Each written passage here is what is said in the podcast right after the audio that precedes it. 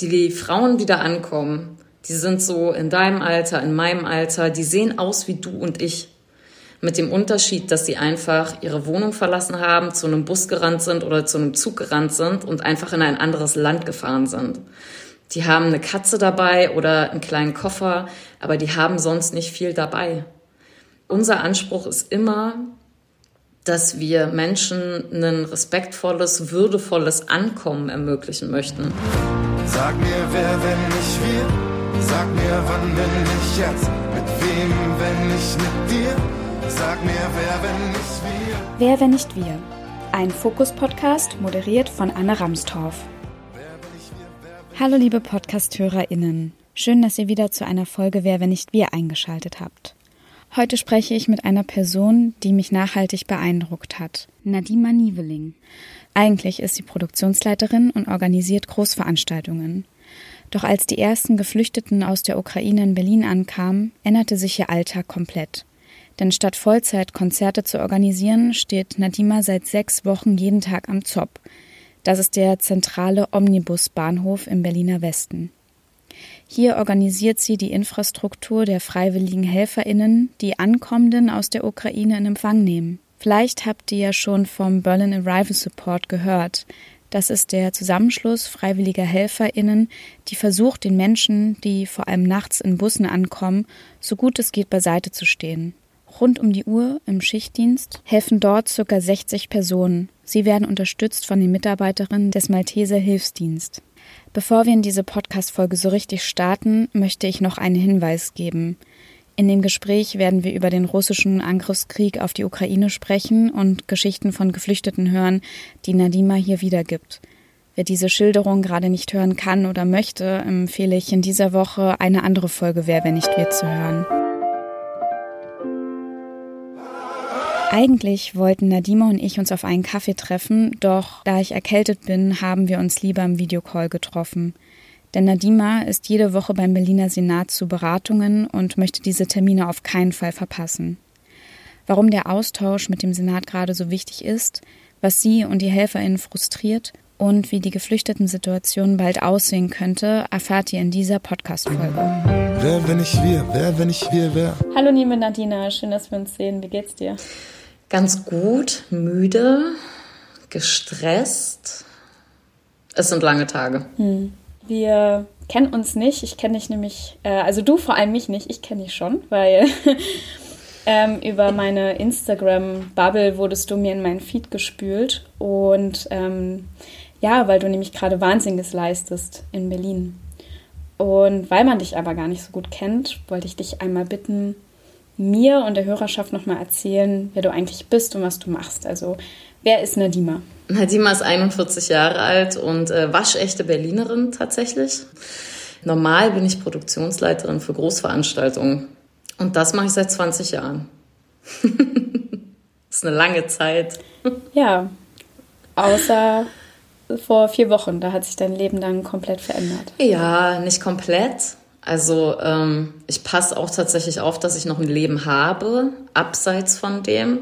Genau, vor vier Wochen ähm, stand ich am Zopp in Berlin und ähm, bin da hingefahren, weil ein Kollege von mir, ein Freund von mir, sich äh, auf eigene Kosten und privat mit seinem Rettungswagen dahingestellt hat, weil er wusste, da kommen Menschen an. Und da gab es noch keinen keine medizinische Betreuung, keinen Sanitätsdienst, kein nix, kein gar nichts. Ähm, also hat er gesagt, er stellt sich da jetzt hin und guckt, ob er Menschen helfen kann. Und dann bin ich ihn besuchen gefahren auf einen Kaffee und dann bin ich über den Platz gelaufen und habe so ein bisschen mir angeguckt, was es da alles gibt, beziehungsweise was es nicht gibt. Und es gab ganz viel nicht. Es gab keine Infrastruktur, es gab nicht mal einen Wasserkocher, damit die freiwilligen Helfer für sich äh, selber und für die geflüchteten Personen nachts einen Tee kochen konnten. Und es war die Zeit, in der ganz viele Menschen einfach angekommen sind in Berlin. Und am ZOB, der immer so ein bisschen vergessen wird neben dem Hauptbahnhof, da gab es eine Wartehalle, die benutzt wurde, obwohl die BVG nicht wollte, dass man sie benutzt. Da gab es jeden Tag dann auch Diskussionen darüber, dass man da bitte keine Stecker in irgendwelche Steckdosen stecken sollte, um Handys zu laden. Ähm, und dann habe ich mir gedacht, ich äh, kümmere mich und mache das, was ich gut kann als Produktionsleiterin. Stell da irgendwelche Sachen hin, die Menschen helfen.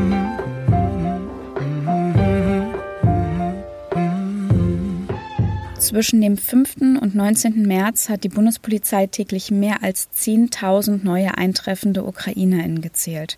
An manchen Tagen waren es sogar 15.000. Und laut Schätzungen der Freiwilligen am Berliner Zopp kamen dort in dem Zeitraum etwa 2500 Menschen täglich an vornehmlich ältere Menschen, Frauen und Kinder. Um die freiwilligen Helferinnen zu koordinieren und zusammenzubekommen, wirbt Nadima jeden Tag auf Instagram dafür, sich in die Freiwilligenlisten einzutragen. Das geht tatsächlich recht simpel. In einem Online-Tool sieht man, wie viele Menschen sich bereits für die verschiedenen Schichten in den verschiedenen Funktionen eingetragen haben. Dringend gebraucht werden vor allem HelferInnen, die ukrainisch oder russisch sprechen. In dem Online-Tool kann man dann einen Zeitraum wählen, der noch unterbesetzt ist, den Namen eintragen und dann zum Zopf fahren und anfangen zu helfen. Und man muss sich das ein bisschen so vorstellen, wie die Frauen, die da ankommen, die sind so in deinem Alter, in meinem Alter, die sehen aus wie du und ich. Mit dem Unterschied, dass sie einfach ihre Wohnung verlassen haben, zu einem Bus gerannt sind oder zu einem Zug gerannt sind und einfach in ein anderes Land gefahren sind. Die haben eine Katze dabei oder einen kleinen Koffer, aber die haben sonst nicht viel dabei. Das heißt, wir haben immer, unser Anspruch ist immer, dass wir Menschen ein respektvolles, würdevolles Ankommen ermöglichen möchten. Ähm, und das fängt bei Hygieneartikeln an und hört bei, hier kannst du duschen, das ist ein warmer Platz, das ist ein sicherer Platz, das ist ein warmes Essen. Und das ist unser Anspruch. Ich weiß, dass das ein hoher Anspruch ist, äh, umgelegt auf die Anzahl der Menschen, die hier ankommen. Nichtsdestotrotz finde ich, darf man von diesem Anspruch an sich nicht weggehen. Naja, vor allem im viertreichsten Land der Welt nicht. Also das sind ja jetzt, weil du gerade meintest, hoher Anspruch. Also nee. eigentlich steht ja in unserem Grundgesetz, ja, ja, äh, ich verstehe dich. Aber ich meine, die Würde des Menschen ist unantastbar, heißt es in unserem Grundgesetz. Und zur Menschenwürde gehört zumindest für mich auch, dass ich mich säubern kann und einen warmen Platz zum Schlafen habe und Nahrung bekomme und einen warmen Tee, wenn es kalt ist und ich seit drei Tagen unterwegs bin. Und das ist ja das andere. Die Menschen sind wirklich mitunter bis zu drei Tage unterwegs. Wir haben Dinge gesehen wie Mütter, die versucht haben, ihren Babys äh, am Bahnhof die Windel auszuziehen. Und weil diese Babys dieselbe Windel seit drei Tagen anhatten, haben sie die Windel nicht von dem Kind runterbekommen, mal ganz platt gesagt. Und dann braucht's halt ähm, medizinische oder Sanitäter, die helfen. Und da braucht's dann die Unterstützung. Und dann habe ich angefangen, mit dem Senat zu sprechen. Also mit dem Senias, dem Krisenstab, der quasi für diese ganze Situation auch ähm, mitverantwortlich ist. Und habe mir erstmal angehört, was alles nicht möglich ist. Weil es ist immer nichts möglich, wenn man anfängt, äh, in Deutschland, vor allem in Berlin, irgendwas machen zu wollen. Naja, es braucht ja für alles irgendeine Art von Genehmigung. Und erstmal sieht gefühlt keiner den Bedarf für irgendwas. Und ich glaube, ich war an einem Montag das erste Mal da oder Dienstag früh, ich weiß es nicht, aber ich glaube, es war ein Montag. Ähm, und am Donnerstagabend haben dann die Malteser angefangen, da Zelte zu bauen. Aber natürlich waren die Freiwilligen oder sind die Freiwilligen auch immer noch sehr, sehr viel auf sich alleine gestellt. Ähm, und außer dass ganz oft gesagt wird, nee, das geht nicht, das könnt ihr nicht machen, ähm, gibt's aber nie so richtig Support. Ich habe immer so zwei Lieblingsbeispiele. Ähm, mein eines Lieblingsbeispiel ist, dass ich in einem Meeting mal gefragt habe, ob wir Kälteschutzkleidung für die Freiwilligen haben können, weil die ja die ganze Nacht draußen stehen, weil wirklich das Busaufkommen am Bahnhof, das ist immer nur nachts. Und damit die nicht frieren und erfrieren, war meine Bitte einfach 20 Jacken, 20 Kälteschutzjacken. Aber da gab es ein klares Nein. Da gibt es keine Gelder für, das äh, können sie nicht freigeben und das können sie auch nicht stellen. Was ich bezeichnend finde für den Rest, der bei mir immer ist, dass ich mir wünschen würde, dass die Stadt Berlin die Freiwilligen mehr einbindet. und deren Expertise vertraut, die sie jetzt einfach nach vier Wochen haben. Weil am Ende des Tages sind die Freiwilligen dahin gegangen und die haben eine Bestandsaufnahme gemacht. Die haben in, innerhalb von wenigen Tagen gelernt, was brauchen geflüchtete Personen, wenn sie hier ankommen. Und diese Menschen, die sich da am Anfang gefunden haben und mit dieser Telegram-Gruppe, mit der das angefangen hat, das ist einfach so unfassbar beeindruckend. Und ich wünsche tatsächlich, dass die Stadt Berlin sich ein bisschen mehr von uns beraten lassen würde, was sowas angeht. Um das nochmal für mich und die Hörerschaft verständlich zu machen.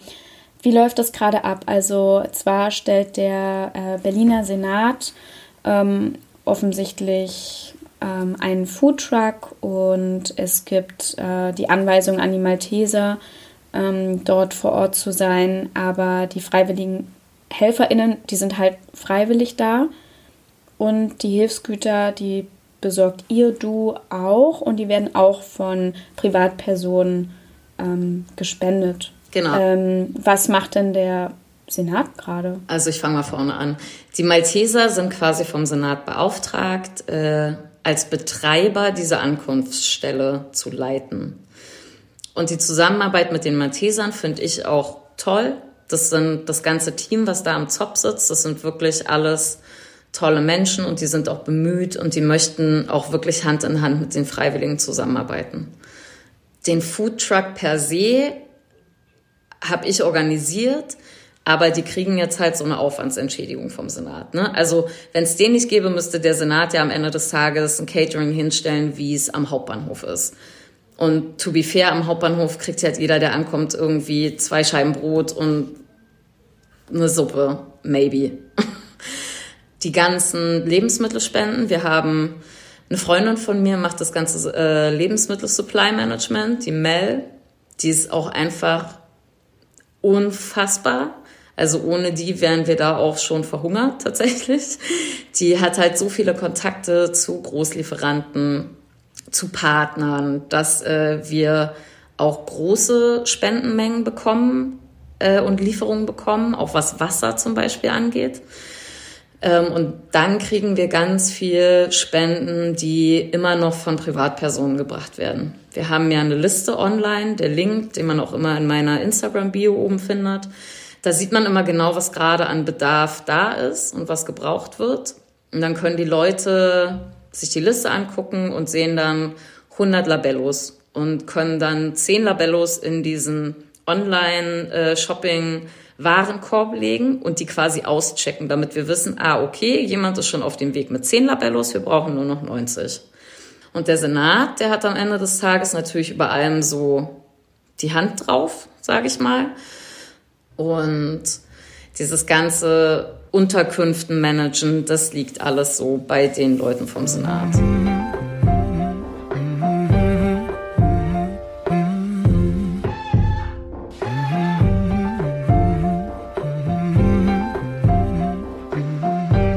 Nicht wir? Wer, wenn nicht wir, wer? Also wir haben ja auch ganz viele äh, russische ähm, Menschen, die am Bahnhof übersetzen und nicht ukrainische Menschen. Und dann siehst du Menschen, die aus der Ukraine geflüchtet sind und siehst, was eigentlich wirklich da passiert. Am Ende des Tages sind die diejenigen, die den Erstkontakt mit den Leuten haben und kriegen alle Geschichten mit. Und das ist nochmal ein ganz großer Faktor, wo ich jeden Tag meinen Hut vorziehe und mir denke, wow, und ihr möchtet einfach trotzdem noch jeden Tag hier wieder hinkommen und ihr möchtet weiter übersetzen und ihr möchtet Menschen weiter helfen. Ja. Ist traurig. Ist also, was die verarbeiten müssen, wenn das irgendwann mal wieder ruhiger wird, ähm, das ist ein ganz schönes Brett. Du hast vor anderthalb, zwei Wochen am Brandenburger Tor vor Tausenden von Leuten gesprochen. Wir gehören keiner großen Organisation an und wir sind selber auch keine. Wir sind einfach Menschen, die Menschen helfen wollten und haben alles, was wir tun, selbst organisiert und tun das auch immer noch weiter. Wie kam es dazu und äh, ja, wie war das für dich? Ich sage immer, es gibt einen Grund, warum ich Produktion und Bühnen baue und nicht auf einer stehe. Ich mag es nicht. Ähm, war tatsächlich äh, ein riesen Überwindungsschritt für mich. Aber ich glaube, es war wichtig, gewisse Dinge zu sagen, auch wenn ich maßlos davon enttäuscht bin, dass Pro7 alle Redebeiträge rausgeschnitten hat und nur die Musik gesendet hat und in der Zeit, wo wirklich wichtige Dinge gesagt wurden, nicht nur von mir, auch von ganz vielen anderen, die da waren, rausgeschnitten hat und Werbung gezeigt hat. Deswegen war es äh, eine neue und schöne, aber auch eine unfassbar enttäuschende Erfahrung. Äh, kann ich verstehen, weil damit ja off the record pro sieben Jahr Reibach gemacht hat mit einem Benefizkonzert. Korrekt. Das, äh, also, das mache ich nicht nur off the record, das sage ich auch jedem on the record. Ja. Hm. Wie viele Menschen kommen denn derzeit am ZOB an? Die letzten fünf oder sieben Tage war es ruhiger. Da könnte ich dir gerade gar nicht sagen, wie viele Menschen es sind, äh, die jetzt immer noch ankommen, aber es sind täglich Busse. Da sitzen jetzt teilweise weniger Menschen drin, aus dem einfachen Grund, dass, die, dass das ähm, Kriegsgeschehen innerhalb der Ukraine sich verlagert hat. Das ging ja erst Richtung Westen, also immer mehr Richtung Grenzen, die an uns grenzen. Und jetzt geht's gerade wieder mehr Richtung Osten. Dann hat das mit diesen ganzen äh, Korridoren, durch die man hätte flüchten sollen, nicht so richtig geklappt. Ja. Jetzt gerade ist es ein bisschen ruhiger, aber das wird sich auch wieder ändern.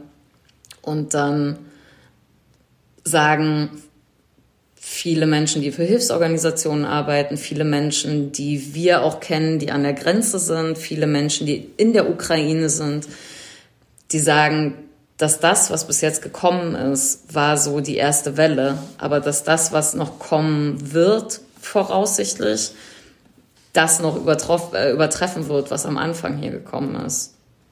Und dann ähm, sind, ist Berlin angewiesen auf die Freiwilligen. Wer, wenn ich wir? Wer, wenn ich wir, wer? Ich wurde letztens kritisiert, weil ich gesagt habe, dass ich denke, dass die Stadt aus 2015 nichts gelernt hat. Ich denke immer noch, die Stadt hat aus 2015 nichts gelernt. Das ist immer noch meine Meinung. Aber vielleicht muss man es differenzieren in die Leute auf Senatsebene, die 2015 schon mal so eine ähnliche Situation mitgemacht haben. Und es ist immer noch eine ähnliche und nicht die gleiche Situation, weil momentan ist alles, was passiert, passiert vor unserer Haustür. Damals war es noch ein bisschen weiter weg. Ich glaube immer noch, die haben nichts gelernt, beziehungsweise es gibt bestimmt Menschen, die damals etwas gelernt haben, die bestimmt auch Dinge aufgeschrieben haben. Aber Dinge aufschreiben, Dinge damals feststellen, bedeutet für mich noch nicht, dass jemand was daraus gelernt hat, sondern hätten Menschen etwas daraus gelernt, dann wäre das jetzt alles anders abgelaufen. Am Ende des Tages ist die Stadt Berlin, das Land Berlin der Lage wieder hinterhergerannt. Und jeder wusste, als es mit Russland eskalierte in der Ukraine, es wird Menschen geben, die hier ankommen. Und Berlin ist Dreh- und Angelpunkt. Berlin ist eine große Stadt. Berlin ist Hauptverkehrsknoten mit. Ähm, und dass es in so einer Situation keine leicht abrufbaren Protokolle gibt, wo man einfach sagen kann, okay, aus 2015 haben wir diese Dinge mitgenommen und jetzt gibt es ein Team von Menschen, die gehen an die Ankunftsorte und die unterstützen die Freiwilligen und es gibt schnelle, unbürokratische Hilfen auch für Mittel, um die Freiwilligen zu unterstützen. Jetzt könnte man ja sagen, warum braucht es überhaupt die, die Freiwilligen und warum pocht ihr da weiterhin herauf, darauf, wenn es ja die beauftragten Malteser gibt? Ich glaube, dass in der Personalstärke, wie die selbstorganisierten Freiwilligen das tun, die Hilfsorganisationen das nicht abdecken können. Also das fängt wahrscheinlich bei Übersetzern an und hört dann einfach wirklich bei ähm, Freiwilligen, die so das ganz normale auf dem Platzmanagement machen von Leuten auf. Ich äh, bin mir ziemlich sicher, dass das nicht reichen würde. Und deswegen ist es wichtig und es wird die freiwilligen Helfer weiterhin brauchen weil am Ende des Tages reden wir auch von 24 Stunden am Tag. Also der Zopp hat einfach keine Schließzeiten. Und das sind viele, viele Menschen, die da jeden Tag gebraucht werden. Wie sieht denn dein Tagesablauf gerade aus? Okay, ja, äh, schwierig. Mein Tagesablauf sieht meistens aus, dass ich versuche, bis um 7.30 Uhr zu schlafen dann versuche ich nicht direkt mein Handy anzumachen. Das klappt nicht. Ich mache immer direkt mein Handy an. Und dann gibt's in unseren diversen Telegram-Gruppen immer ganz viel Input aus der letzten Nacht, was ist passiert. Ähm, es gibt wieder irgendwelche Dinge, die nicht geklappt haben, dafür haben andere Dinge geklappt. Ähm, um 8 Uhr telefoniere ich das erste Mal mit Fabian von den Maltesern, der so mein Ansprechpartner bei den Maltesern ist. Dann trinke ich einen Kaffee, telefoniere bis um 9.30 Uhr und fahre zum ZUB meistens. Dann versuche ich um 17, 18 Uhr vom Platz zu reiten. Das funktioniert momentan wieder ganz gut. Das hat die ersten drei Wochen nicht funktioniert, weil einfach so viele Menschen angekommen sind. Und weil wir da immer noch dabei waren, diese Infrastruktur, die da jetzt steht, aufzubauen. Ja, und dann gehe ich nach Hause. Dann sitze ich meistens erstmal hier und weiß nichts mit mir anzufangen. Also beantworte ich irgendwelche E-Mails aus meinem normalen Leben. Ich habe ja auch noch einen Job. Und dann gehe ich irgendwann ins Bett und versuche zu schlafen. Und das ging die ersten drei Wochen nicht. Also die ersten drei Wochen habe ich auch wirklich nie mehr als vier Stunden geschlafen. Ich versuche darauf aufzupassen, dass ich mir einen guten Ausgleich schaffe, dass ich zum Sport gehe und äh, mit Freunden rede. Das ist total wichtig.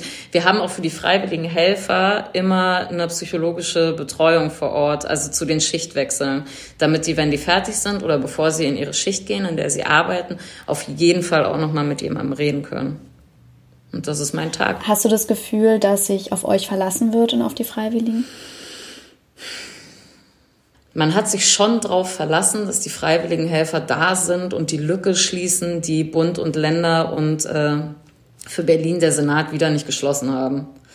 Da hat man sich darauf verlassen und ich glaube, das ist falsch. Ich glaube, ähm, Hilfsbereitschaft in, in unserer zivilen Gesellschaft ist wichtig bis zu einem gewissen Maß.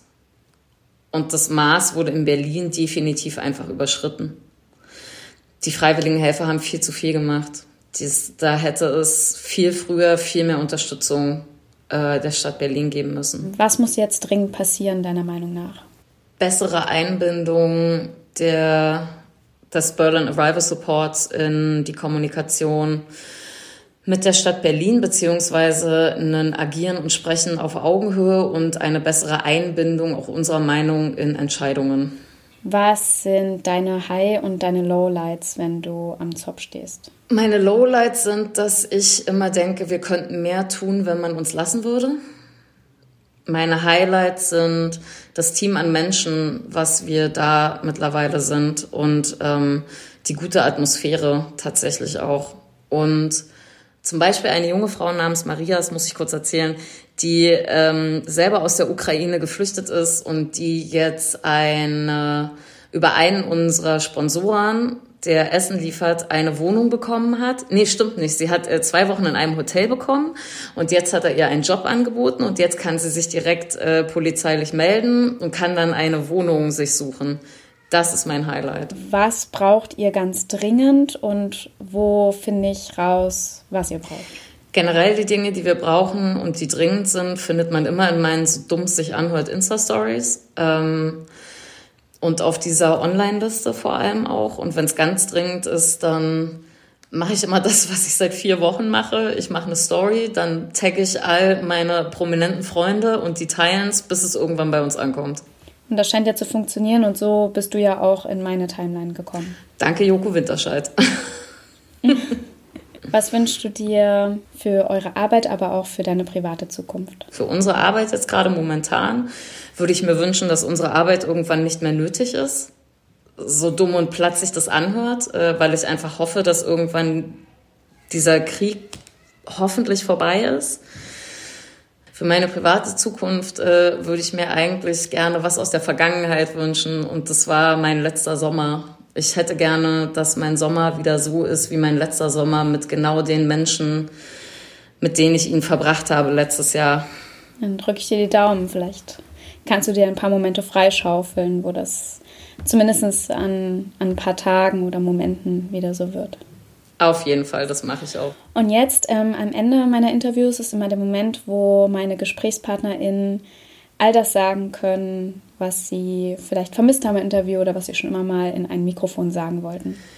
Mein Aufruf ist, wenn ihr helfen möchtet, und wir wollen, dass Menschen weiterhin helfen und wir brauchen dass die Menschen auch weiterhin helfen und dass die Menschen zu uns kommen. Informiert euch, sei es jetzt über meine Insta-Stories, sei es über eine Telegram-Gruppe. Ähm, tragt euch ein für freiwillige ähm, Volontierschichten. Seid verantwortungsbewusst und testet euch, bevor ihr ähm, zu uns kommt. Und passt auf euch auf. Und ich würde mir wünschen, ähm, für alle, die jetzt vielleicht auch in den letzten Wochen freiwillig gearbeitet haben und das jetzt hören und schon bei uns waren und ganz viele Nächte gearbeitet haben. Passt auf euch auf und nehmt euch die Zeit und nehmt euch den Schlaf und nehmt euch Downtime und redet mit Menschen. Wir wollen alle helfen, aber wir können niemandem mehr helfen, wenn wir nicht auf uns selber aufpassen. Ja, vielen, vielen Dank für dieses tolle Interview. Ich wünsche dir und euch alles Gute und danke nochmal für deine ja, einfach ach so wichtige Arbeit. Ja, äh, danke Anne für das tolle Gespräch und ähm, bis bald. Ciao.